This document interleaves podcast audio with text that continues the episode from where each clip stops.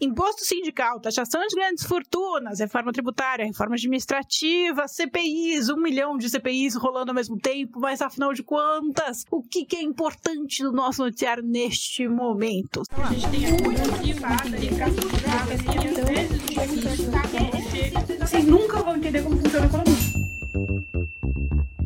Sejam todos muito bem-vindos a mais um Econolívia, o seu podcast diário sobre economia, notícias, atualidades e muito mais. Se você está aqui pela primeira vez, meu nome é Olivia Carneiro, eu sou uma economista formada pela USP, mestre pela Universidade de Chicago, e eu venho aqui quase todos os dias compartilhar tudo que eu aprendi com os ganhadores de Nobel através da leitura do noticiário. Afinal de contas, a gente está vivendo um período tão complexo na história da humanidade que, para a gente entender o que está acontecendo, a gente está se situando, né? Todo conhecimento é pouco. Então, eu venho compartilhar o privilégio que eu tive de estudar com os economistas e, enfim, pessoas notórias na nossa nossa atualidade para ajudar a gente a entender o que está acontecendo no momento e se situar e talvez até ganhar um pouco de paz de espírito. Afinal de contas, eu sou da opinião de que quanto melhor. Eu sou da opinião, não, isso é cientificamente comprovado. Quanto melhor informada é a pessoa, mais ela lida bem com a realidade, né? Obviamente, você toma melhores decisões também, mas a gente está aqui principalmente com o objetivo de ganhar aí nessa guerra de narrativas, ganhar conhecimento e, enfim, viver em paz. Vamos lá, gente. Primeiramente, eu sumi, né? Eu sumi por uns dias dias. Eu sumi por uns dias por motivos de estar trabalhando demais, né? Já falei pra vocês que esse podcast não me dá dinheiro. Malemar, ele se paga, né? Esse mês talvez ele se pague se vocês continuarem aí dando aquele suporte, mas não me ajuda a pagar as contas. Então, às vezes, eu preciso abrir mão do podcast para pagar minhas continhas. Se vocês quiserem patrocinar, se alguém estiver ouvindo aí quiser patrocinar para eu viver de podcast, vou adorar. Afinal de contas, é um trabalho muito legal. Gente, é o seguinte. Ah, e também, né, um podcast que fica aí no top. Mano, fiquei no top 50 do Spotify, tudo bem que a meta é a gente se manter no top 10, né? Que acontece frequentemente, mas é, fiquei no top 50 mesmo sem estar tá postando o episódio. Eu adoro vocês, vocês são demais. Bom, vamos ao que interessa. Seguinte, gente, a gente tá vivendo um período um pouco complexo na história da humanidade. Um pouco não, bastante complexo. Como eu já falei com vocês algumas vezes, né? A gente tá vivendo um período de uma revolução industrial.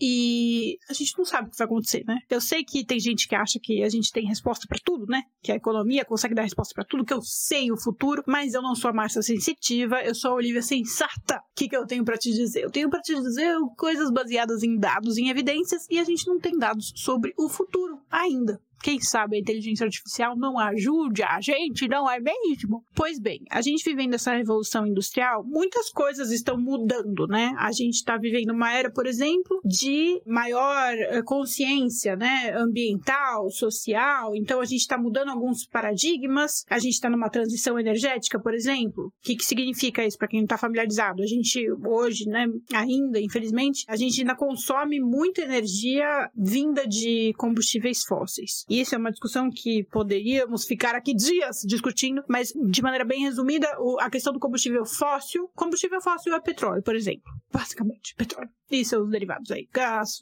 gás, gás Gente, esqueci como chama. Aquele gás lá que também vem ali da, da escavação, tipo petróleo. Enfim, isso daí é tudo combustível fóssil. E esse combustível fóssil, quais são os principais problemas? Provavelmente você já estudou isso na escola, né? Aquela, aquele basicão na aula de geografia, né? O problema do combustível, o maior problema do combustível fóssil é que um dia ele vai acabar, né? Afinal de contas, a Terra tem a sua limitação ali, não vai estar produzindo mais. Quer dizer, deve estar produzindo mais, né? Mas num ritmo diferente do que a gente consome. Então, provavelmente, eventualmente, a gente vai acabar com o petróleo. Então, esse é o primeiro problema, né? Uma coisa escassa, é um bem, um bem não, né? É um bem, é um bem escasso ali da, da natureza. E um dia ele vai acabar, e aí a gente tem muita guerra por causa de petróleo, a gente tem muita dependência em relação ao petróleo, e para piorar, as coisas, os combustíveis fósseis geralmente são muito poluentes. E esse é um segundo problema, que a gente tem aí a questão da mudança climática. Hoje a gente fala mudança climática, antigamente a gente falava da camada de ozônio, enfim, são vários fatores aí que a gente tá vendo nossa Terra se desmoronando aí, se desmoronando. Não, eu não gosto de ser tão pessimista assim, mas a gente está vendo a Terra passando por grandes transformações. Enfim, com o passar do tempo, a gente foi entendendo o que a gente estava fazendo com o nosso planeta, a gente foi tomando consciência, a gente foi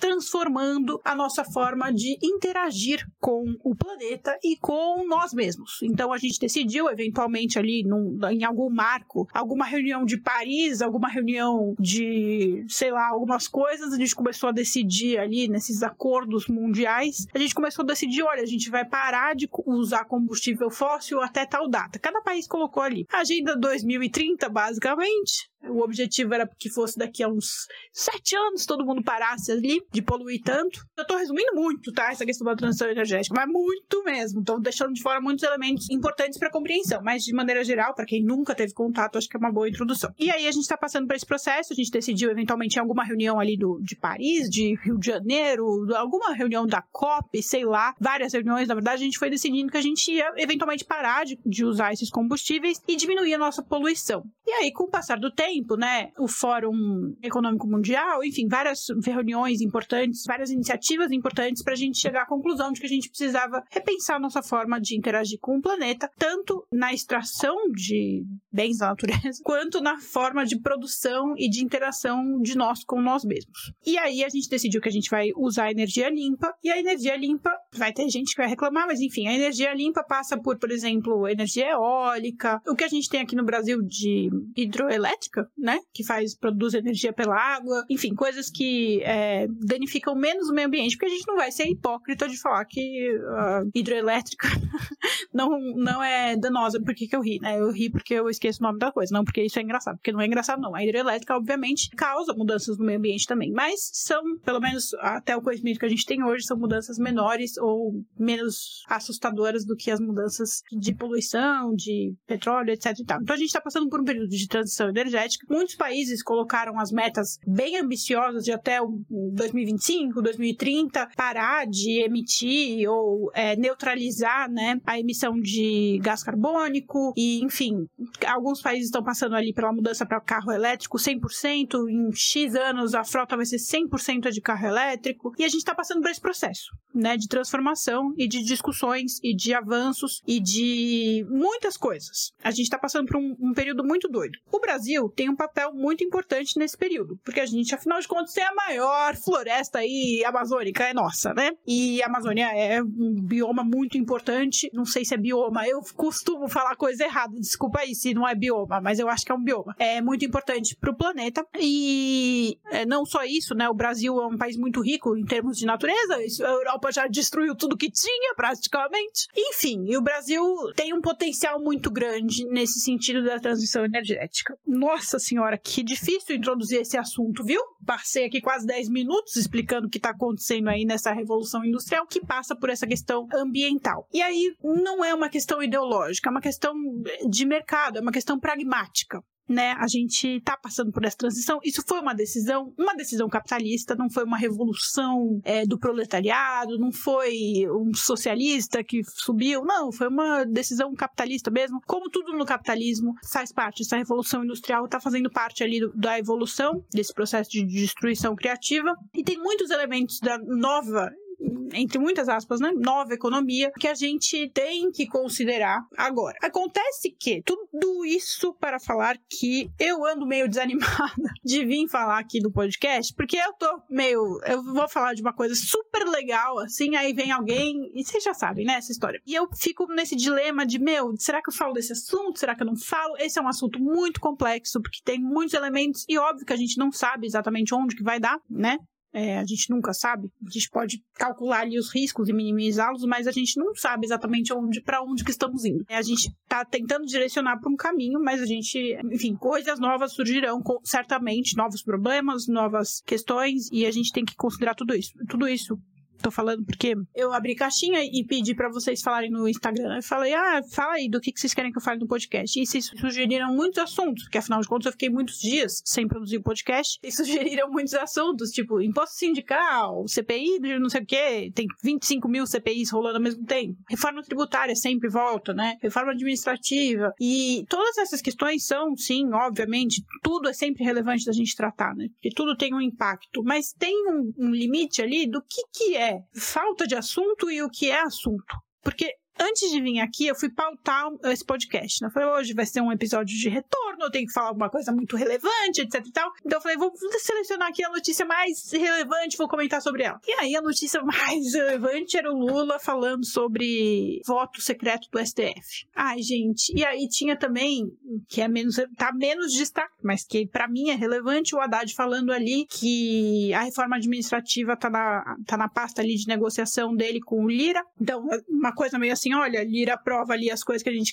Lira ajuda, né? A aprovar as coisas que a gente quer ali da reforma tributária. Em troca, a gente avança aqui em pautas da, da reforma administrativa. Vamos situar, vamos situar. Reforma tributária é dos impostos, basicamente. Então, ah, a gente cobra muito imposto de consumo, de produção, de empreendedor, não sei o quê, e a gente vai ajeitar ali o que, que a gente vai cobrar de imposto. Nesse momento, a reforma que está passando, que a gente viu a grande discussão, é a da, do consumo, né? Que a gente vai transformar os vários, diversos impostos, ICMS, enfim, tem um monte de imposto que a gente paga, e aí eles querem simplificar ali no IVA. E aí, essa é uma reforma. Mas vai ter reforma também para produção, vai ter reforma para. Enfim, eventualmente a gente vai passar por várias reformas, porque o nosso sistema de impostos, né? Quando a gente fala de tributário, a gente está falando disso. De impostos é muito arcaico. A reforma administrativa, como o próprio nome sugere, é uma reforma de administração pública. Então, delimitar ali essa questão de salário público, delimitar ali as funções e as regras de funcionamento de concurso público, de cargos, né? A gente fala principalmente dessa questão de como é a composição dos profissionais que ocupam a administração pública. E aí, a gente está passando por várias discussões e, gente, é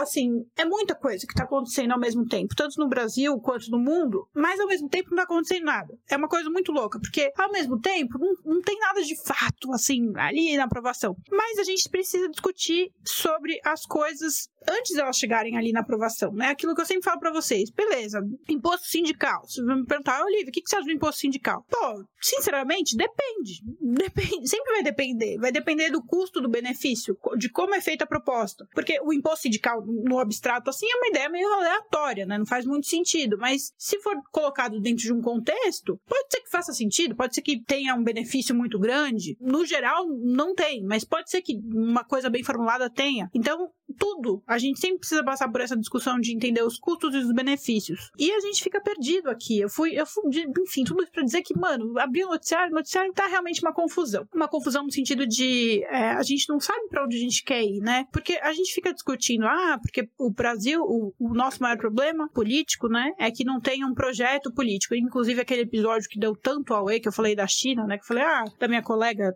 de, de turma lá no mestrado, que questionou, o professor não colocou a China China no estudo ali de, de, economias em desenvolvimento, e o professor falou que era porque a China não é considerada uma democracia, e ela falou que a democracia chinesa é melhor, é, forma de democracia, entre muitas aspas, né? A forma de democracia chinesa é melhor, porque só tem um partido, e esse partido a gente sabe que vai dar continuidade, porque afinal de contas não vai mudar, não vai interromper. Enquanto na democracia, por exemplo, do Brasil, chega Lula, faz um, um programa, aí Bolsonaro vai lá e muda o programa porque foi o Lula que fez. Aí o Lula volta pro governo, aí des, desfaz o que o Bolsonaro desfez, e, sabe? Fica nessa essa coisa de não ter continuidade. E essa é a grande questão. Na China tem um projeto de país, o projeto do Partido Comunista, que ao longo do tempo, e nisso eu, eu elogio muito pasmem, vou elogiar assim o Elias Jabor, porque ele é, ele é muito ele é um estudioso da China e ele defende muito a estrutura ali governamental do Partido Comunista Chinês. Eu entendo que ele tem um alinhamento com isso e ele enxerga que é uma coisa que também passa por transformação, não é uma coisa estática, né? Tipo, ah, vamos seguir ali o que Marx falou no Capital e continuar. Não, a sociedade vai mudando e a proposta, enfim, os pilares permanecem os mesmos, mas a, a forma de, de administrar vai mudando, como por exemplo a transição energética. E aí, por que, que eu tô falando do Elias Jabor mesmo? Ah, por isso, né? Porque tem um, tem um projeto de país, embora esse projeto não seja estático. É um projeto que vai é, tendo adaptações. No nosso caso, não tem um projeto. E não tem nenhuma estaticidade, só tem mudança. Então, tem esse lado negativo, embora fica nessa questão. Você prefere ter a certeza da continuidade ou a liberdade da escolha? Né? Fica nesse paradoxo. E tudo, né? É sempre paradoxal, é sempre. Nossa, que, que episódio desanimador, não é mesmo? Vou chegar aqui numa conclusão. Qual a conclusão? Gente, não tem nada. não tá indo pra lugar nenhum e a gente não tem nada. Não, brincadeira, não é a conclusão. Mas é quase.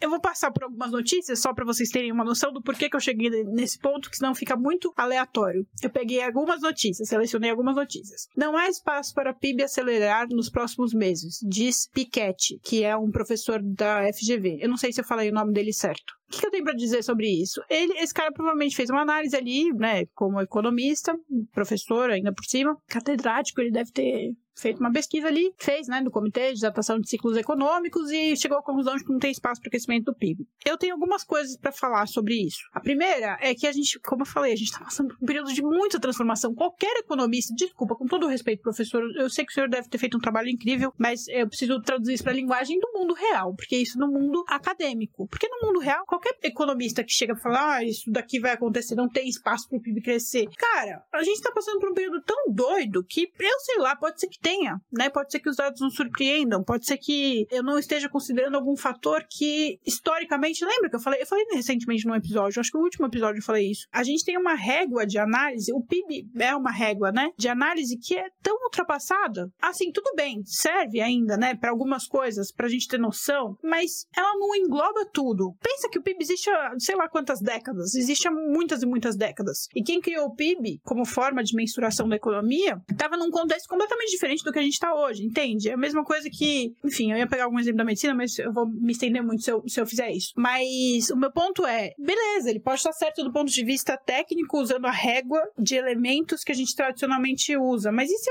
existir alguma. A gente está num período que tem espaço para criatividade, para inovação. Se vier alguma inovação que reacende alguma coisa e transforma o rumo, sabe? É esse que é o ponto, né? Quando eu falei que a, a proposta ali do governo de fazer um isenção de imposto para produção de carro zero, né? Venda de carro zero e tal, eu falei, pô, essa proposta por si só, ela é, ela é obsoleta, ela é ultrapassada, a gente já tentou fazer no Brasil várias vezes, todas as vezes que a gente fez foi uma bosta. Tem chance negativa de dar certo. Mas, se a gente inovar nessa forma, a gente pode fazer um bagulho legal. Por exemplo, se a gente isentar ou se a gente estimular ali a produção de carro elétrico ou de algum, enfim, alguma coisa inovadora que abre espaço para um novo mercado. E aí, parece que é isso que está acontecendo. Pelo menos tem uma indústria chinesa grande crescendo aqui em São Paulo. Vocês viram? Inclusive, é, esses dias que eu estive ausente, aconteceu muita coisa mesmo. Está crescendo bastante nesse negócio de produção chinesa, produção chinesa, não, produção de carro elétrico, que pode ser um caminho, né? Aí você fala ali, ah, então, Olivia, o que você acha dessa aproximação do Brasil com a China, do BRICS e não sei o quê? Eu não sei se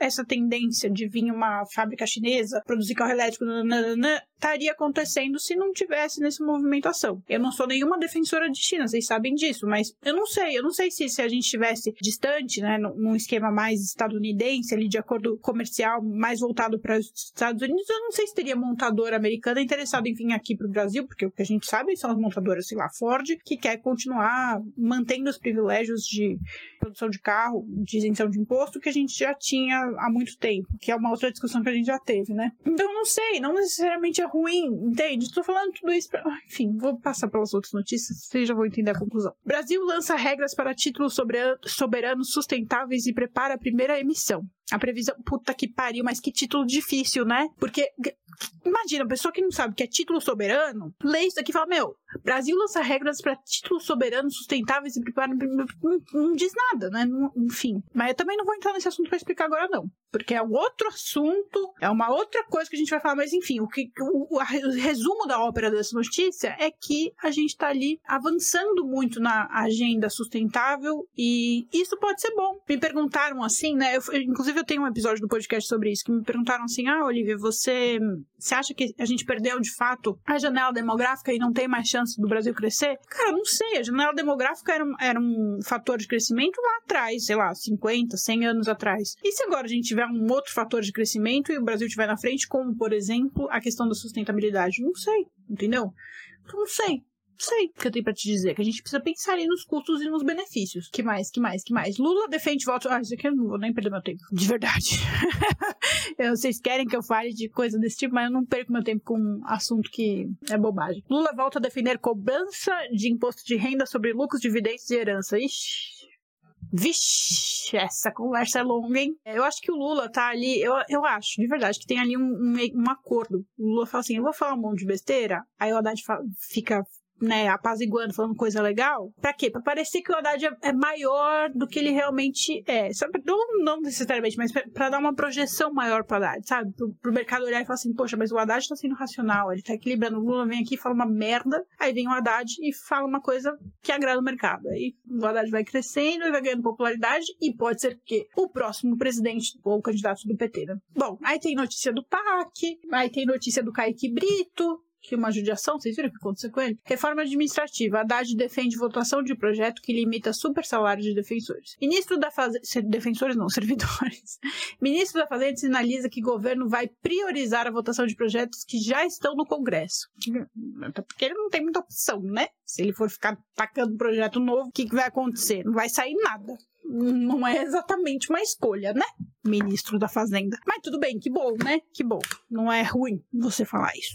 É um pouco redundante. Mas enfim, é isso. Tem muita coisa acontecendo muita coisa doida, não tenho grandes. É, a lição, como o episódio de hoje é uma reabertura, né? Porque eu fiquei uns tempos ausente, eu quis fazer essa reabertura falando assim: a gente tá passando por muita transformação. Tragam assuntos pra gente falar, mas tenham em mente essa noção de que a gente, né, a gente tá passando por um período muito, muito novo. E tem muita discussão que eu não vou ter resposta pronta, assim, falar, ah, é isso. Eu posso falar, ah, no passado foi aquilo. Pode ser que dessa vez seja isso. Não sei. E tem assuntos que a gente tem dados para falar também, que eu gosto de trazer fazer, né? Então, por exemplo, a discussão do comércio de órgãos, enfim, tem algumas coisas que a gente pode tratar no campo da ideia. Tem ali essa diversidade. Bom, tudo isso, Olivia, nossa senhora, você fez um episódio inteiro para não trazer nada? É, basicamente. Na verdade, eu queria trazer a reflexão pra gente re retomar o nosso podcast diário, tá bom? Então tá bom. Amanhã eu tô de volta, provavelmente comentando alguma notícia que vocês mandaram na caixinha. Então mandem coisas na caixinha, tá bom? Então tá bom. Um beijo, outro tchau.